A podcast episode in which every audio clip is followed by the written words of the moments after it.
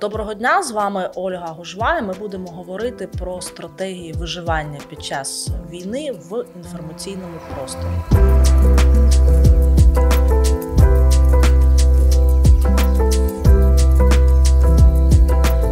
І сьогодні з нами е, Максим Дворовий, юрист лабораторії цифрової безпеки.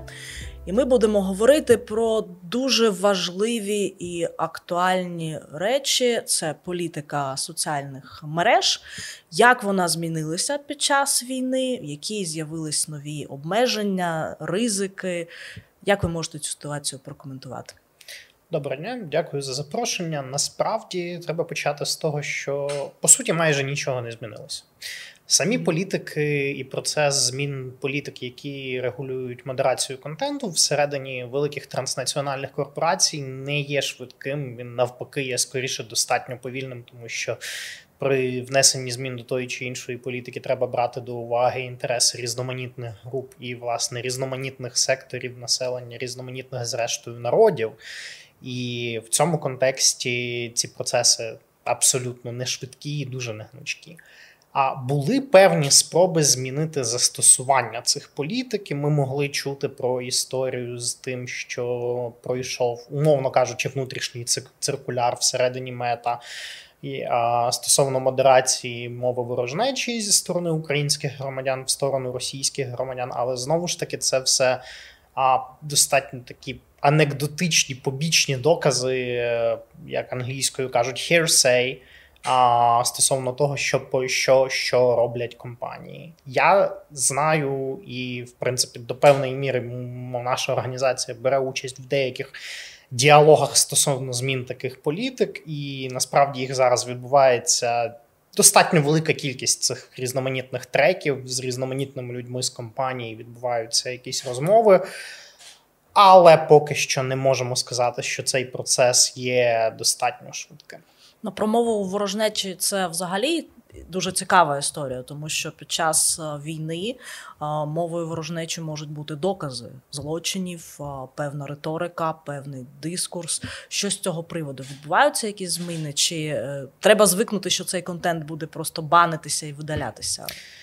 Наскільки ми можемо бачити, певна практика, зміна практики застосування все ж таки існує. Тобто, ми пам'ятаємо, якщо я не помиляюся, чи то здається, все ж таки всередині квітня, коли почали виявлятися свідчення, докази можливих міжнародних злочинів, вчинених російською армією і власне російськими там квазі воєнними формуваннями в Бучі під Києвом, то тоді прокотилася хвиля бас, хвиля банів постів та хвиля навіть в інстаграмі був забанений хештег Буча Massacre.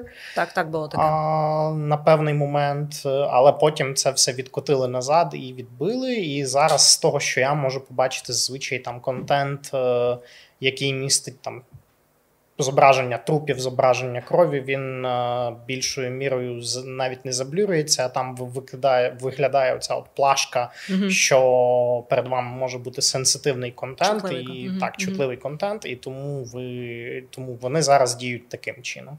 Власне, одна з один з напрямів, який е, в якому йдеться про який намагаємося вести перемовини власне з соцмережами багато організацій, це те, щоб була внесена або запроваджена якась політика, яка би ем, яка би яка би стосувалася питань пов'язаних з інформацією, яка може ставати доказами е, міжнародних злочинів, і тому от. Це власне скоріше той напрям, в якому варто рухатися, тому що історія з цією хвилею банів під час російсько-української війни не перша. Ми мали історії з геноцидом в М'янмі, ми мали історії в Ємені, ми мали історії насправді в багатьох куточках світу.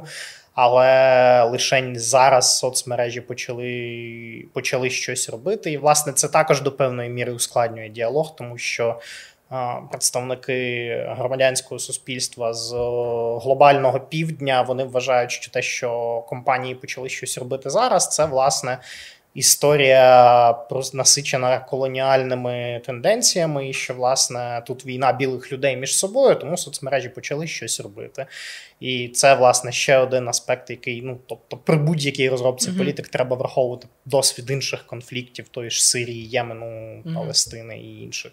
Держав? Це дуже важливе питання. І ще важливіше питання це захисту персональних сторінок, роботи волонтерів, активістів, журналістів, для яких сторінка в соціальній мережі є робочою, і від того, чи заблокована вона, чи бачать її, залежить ефективність і результативність її роботи.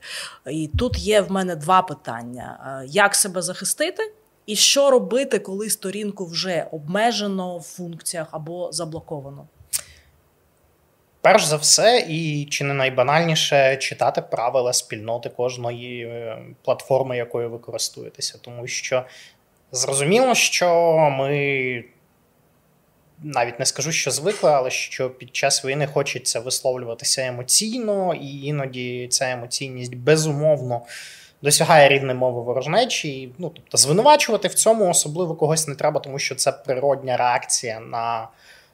На на якісь жахіття, які відбуваються, але знову ж таки, це жахіття, які близькі до серцю нам, але які достатньо далекі серцю модераторів, які можуть сидіти mm-hmm. і модерувати контент, або й е, алгоритмам, які алгоритмам штучного інтелекту, які теж беруть участь в модерації контенту. Ну, Давайте говорити відверто. Правила політики ніхто не читає. Чи можете Але ви сказати, на що треба звернути увагу, чи чому так відбувається, що контент сторінки блокуються? Їх треба читати. Їх треба читати і розуміти, як вони можуть застосовуватися. І ну Розумію, що для багатьох це така марудна річ читати, але не прочитавши, ти не убезпечиш себе. Що Ось. там в тих правилах? На що треба звернути увагу? По суті, на так само, як кожен журналіст або блогер звертає увагу на норми законодавства стосовно забороненого контенту, так само і там треба звертати увагу на той контент, поширення якого заборонено. І, власне, в тої ж мети, і конкретніше у Фейсбуку, є достатньо деталізований гайдлайн стосовно того, що вони вважатимуть мовою ворожнечі, і тому в цьому плані. Його варто почитати. Так само варто почитати зараз в контексті війни політики, які стосуються оголених зображень, тому що це історія саме з оголеними оголеними тілами. І ми бачили деякі бани контенту за нюдіті, за mm-hmm. власне mm-hmm. за оголені за використання надмірно оголених тіл. І а, також почитати політики щодо зображення жорстокості надмірної, тобто violence policies, тому що а, в них теж може бути ключ стосовно того, що варто публікувати, що не варто публікувати. На деяких платформах достеменно зараз не згадаю, але здається, на Фейсбуці є, наприклад, насправді заборона в постах розміщувати а, реквізити платіжні. Тобто mm-hmm. я пам'ятаю, що якісь бани під якісь пости підпадали в бан саме за розміщення якихось закликів до ну, збирання коштів, розміщення інформації про номер картки і подібні речі. Але це все насправді дуже суб'єктивно в кожній платформі, якою користуються люди. Що з цим робити, а, окрім як власне читати, читати, читати і ще раз читати, також е, є варіант пробувати максимально обмежити налаштування приватності сторінки для того, аби аби хто не мав до неї доступу, і аби хто не починав е, а, просто натискати кнопочку репорт і звітувати про те, що на вашій mm-hmm. сторінці може розміщуватися той чи інший контент, тому що. А, Іноді це бувають скоординовані атаки зі сторони, ну, власне, сторінка якогось волонтера, журналіста розміщується в якійсь великій, умовно там проросійській групі, де закликають скаржитися на контент. Власне, ми в Україні робимо так само. Це не новина. Ми так само скаржимося на російські контенти.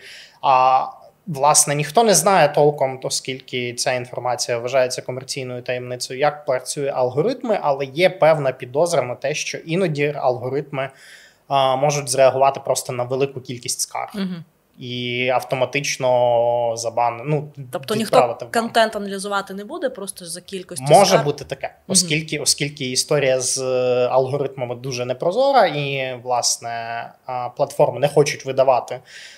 Секрети своїх роботи своїх алгоритмів ніхто цього достеменно не знає. Але точно ми пам'ятаємо, що бували історії ще з 2015 року, коли а, потрапляли в бан за здається, велику кількість скарг, е, там сатиричні малюнки, е, які там висміювали Путіна і подібні речі.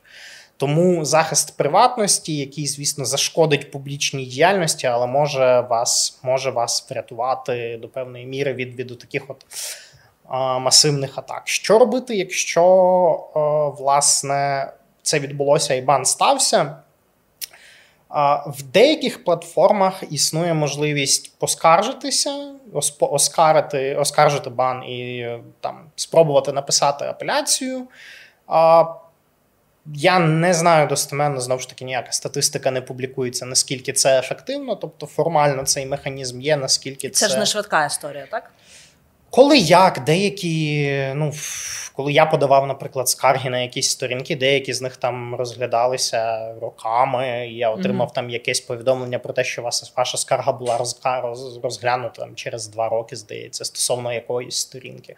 Щось розглядається швидше, так само з апеляціями. Тобто, мене ніколи не банили. В мене цієї практики досвіду немає, але таке може ставатися. Якщо цього, якщо ця апеляція не допомагає, то далі йде історія яку можна, з якою можна спробувати зараз е, використати в мета, тобто стосовно Фейсбуку та Інстаграму, це так звана наглядова рада Oversight Board, до якої можна спробувати подати теж апеляцію, і вони можуть розглянути справу, але знову ж таки. Вони вибирають якісь лише ключові кейси, які можуть е, спричинити зміну якраз політик Фейсбуку і зміну і, і, і призводять до рекомендацій щодо. Змін таких політик, і ну, власне, там з мільйона оскаржених е, рішень платформ е, рішення вони винесли в 20. Тобто... Ну, у мене був такий досвід по подачі скарги в наглядову раду. Якраз е, за мову ворожнечі це були фотографії з Бучі, якраз на наступний день після звільнення. І тобто мій кейс не потрапив до навіть до розгляду, і розглядався він десь місяць. Але в чому проблема? Бо це фіксація, тобто це коментарі, це фотографії, це певні. Певний текст, який історично важливий, і це дуже серйозні речі, на які, мабуть, треба якось системно реагувати. Тому що якщо людина може обмежити свою публічність, це добре. Вона виникає дуже багато проблем. Якщо це мова йде про волонтерів, журналістів, активістів, вони повинні бути публічними.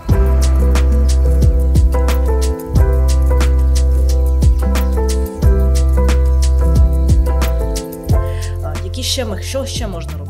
Тобто, окрім скарг, ми обмежені в. Е, Фактично, справді функціонал обмежений за винятком одного, але є деякі організації, деякі з них працюють не публічно, деякі більш публічно, які мають прямий вихід на ці соцмережі, на ці платформи, і, власне, ну, вони є так званими довірними партнерами, trusted partners. В Україні є декілька таких організацій. Частина з них займається спростуваннями фейка, фейків. Це власне StopFake і здається, Vox. І я знаю, що є одна організація, власне, Центр демократії і верховенства права, яка також займається тематикою розбанів зі сторони mm-hmm. з української сторони. Тобто, яким чином варто вчиняти в таких випадках, ви маєте вам варто звернутися до власне цієї організації. Якщо я не помиляюся, Ігор розкладає в основному цим там займається, і можна спробувати через такий прямий контакт повернути доступ до сторінки або повернути доступ до контенту. Більшою мірою це стосується саме там скасування цих suspensions, тобто тимчасових е, тимчасової можливості призупинення користування сторінкою, або ж е, тотальних банів. І Якщо власне сама компанія побачить, що той чи інший користувач мав достатньо велику суспільну вагу, тобто переваж, тобто він мав велику кількість підписників, загалом його контент, який поширюється на цій сторінці, несе суспільну важливість, піднімає суспільно важливі питання, то в цих випадках бували е, кейси, коли вдавалося відбити сторінку, вдавалося повернути доступ до сторінки і вдавалося повернути контент. Але тут е, є двостороння ситуація, тому що можна насправді зрозуміти, що приватні компанії не будуть теж. Е, готовими повертати все, тобто будь-яка така ситуація, вона має бути ретельно дібрана, ретельно mm-hmm. вибрана і ми маємо розуміти, що зловживання цим контактом зі сторони зі сторони громадських організацій національних до сторони власне самих платформ, воно буде платформами сприйматися негативно, оскільки самі платформи будуть вважати: ну, вибачте, але це аб'юз, тобто ви занадто перевикористовуєте це. Так, так, так, так. Тому з цим теж треба бути дуже ретельними, і всіх ти не відіб'єш. І якихось дрібних користувачів, яких не мають, які не мають великої аудиторії, ти найпевніше не зможеш відбити. Але знову ж таки, якщо повернути це все в таке в правовий вимір, в legal dimension, то загалом це проблема, в принципі, про яку зараз багато говорять в світі з точки зору того, що платформи не надають. Е, фактично ефективних механізмів правового захисту для будь-яких таких ситуацій, коли або відбувається бан сторінки, або видаляється контент, і, власне починають з'являтися низка там регуляторних ініціатив, які а, фактично зобов'яжуть платформи встановлювати подібні процедури і власне розширювати коло осіб, до яких вони будуть застосовані, і власне.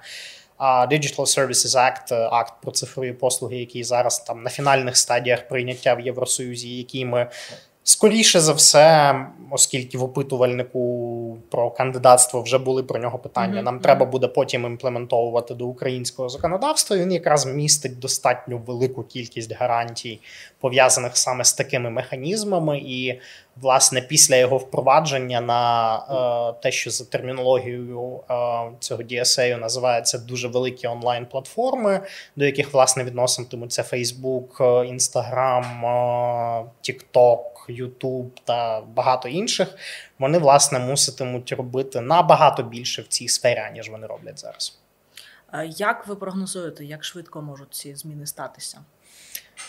Власне, на рівні Європейського союзу текст фіналізується і е, запроваджуватися цей е, акт, який ну там за термінологією Європейського союзу, по суті, це є регламент, тобто це фактично акт прямої дії. І він має мав би запроваджуватися починаючи з 2023 року, але скоріше за все, через те, що там затримки в прийнятті з 24-го. Теоретично, якщо ми в Україні будемо над цим працювати достатньо оперативно, ми можемо спробувати запуститися синхронно з Європейським Союзом, але знову ж таки це залежатиме від дуже багатьох е, факторів, безпековий, в тому числі наскільки mm-hmm. парламент може зможе нормально збиратися, наскільки громадянське суспільство, фахівці галузеві та власне фахівці з державних органів будуть готові до розробки цих актів в достатньо такому оперативному темпі, тому що пріоритети зараз, як ми можемо бачити, з тих умов, які нам виставили перед кандидатством, все ж таки трошки інші. І ну, від цього це це, це прогнозувати майже неможливо. Якщо брати той же опитувальник до до, до, до ЄС, то в його тексті написано, що Міністерство цифрової трансформації зараз, начебто, опрацьовує цей акт і щось в цьому напрямку робить, але більш детального нічого, ні жодної інформації в мене немає. Зрозуміло. Добре, і тоді ще одне дуже важливе питання щодо цифрової безпеки. Могли б ви надати певні поради правил цифрової безпеки під час війни? Я насправді не є великим фахівцем з цифрової безпеки. Цим більшою мірою займаються власне мої колеги в організації, тому я можу сказати буквально якісь базові mm-hmm. речі про які, які вже дуже багато хто чули. Це двофакторна аутентифікація в усіх соцмережах. Це максимальний захист приватності сторінки. Якщо ми говоримо про той же Фейсбук з початком війни, вірніше з відно, з відновленням широкомасштабної війни, тому що війна почалася в 2014 році. Всім українцям активували доступ до функції закрити профіль Lock My Profile, яка дозволяє зробити вас фактично невидимими для всіх тих, хто знаходиться поза бульбашкою ваших друзів. Тому, якщо ви там турбуєтеся, наприклад, про те, що. Е, що ви там можете потрапити в якісь умовні розстрільні списки чи ще щось, то ви можете її використовувати так само по максимуму користуватися з таємними чатами в усіх месенджерах, які тільки є, і ставити таймер на самознищення щодо найбільш важливих е, повідомлень. Можливо, в певних моментах навіть просто користуватися кнопковими девайсами без без входу до інтернету, тому що якщо ви там, наприклад, будете намагатися покинути окуповані території, mm-hmm. то вам взагалі варто мати варто мати якомога меншу кількість інформації про себе і залишити за собою якомога менший цифровий слід, який е, який би могли відстежити на блокпостах. І ну Тобто... А як це зробити? Тобто всі про це говорять, але коли людина опинає, опиняється в цій ситуації, їй дуже важко збагнути, що робити, як цей слід видалити, що треба деактивувати. Що, що... Ну, в більшості соцмереж є функція деактивації mm профілю десь тимчасової, десь постійної, але загалом, типу, правило таке, що в принципі його можна деактивувати тимчасово, і а, ти деактивуєш профіль в більшості в більшості на більшості платформ, і, і потім його відновлюєш вже mm-hmm. на території. А, Важчі ситуації, якщо ти потрапив в полон і з цим, і власне в тебе не деактивований профіль, тоді теж через таких trusted partners можна пробувати пробувати деактивовувати ці профілі, але знову ж таки бажано, ну тобто, цим не зловживати, і це скоріше мають бути власне журналісти і а, активісти, і, можливо, волонтери, але не точно не рядові військовослужбовці, бо на таке скоріше за все не буде реагувати просто платформа mm-hmm. як така. А, Видаляти по максимуму додатки, якщо у вас смартфони, взагалі залишати там мінімальну кількість контенту, і як би це тупо не звучало придумати собі якусь історію, яку можна продати на блокпості, чому ви це все видалили. Тому що історії, mm-hmm. свідчення, які які доходять зараз, вказують на те, що в принципі окупанти зрозуміли, що багато хто теж зрозумів, що треба чистити по максимуму про себе інформацію, і особливо стосовно чоловіків, це може призводити до великої кількості допитів, і допити від окупантів часто закінчуються тортурами і а не людським та таким, що принижує поводженням, якого власне зазнавати не хоче ніхто.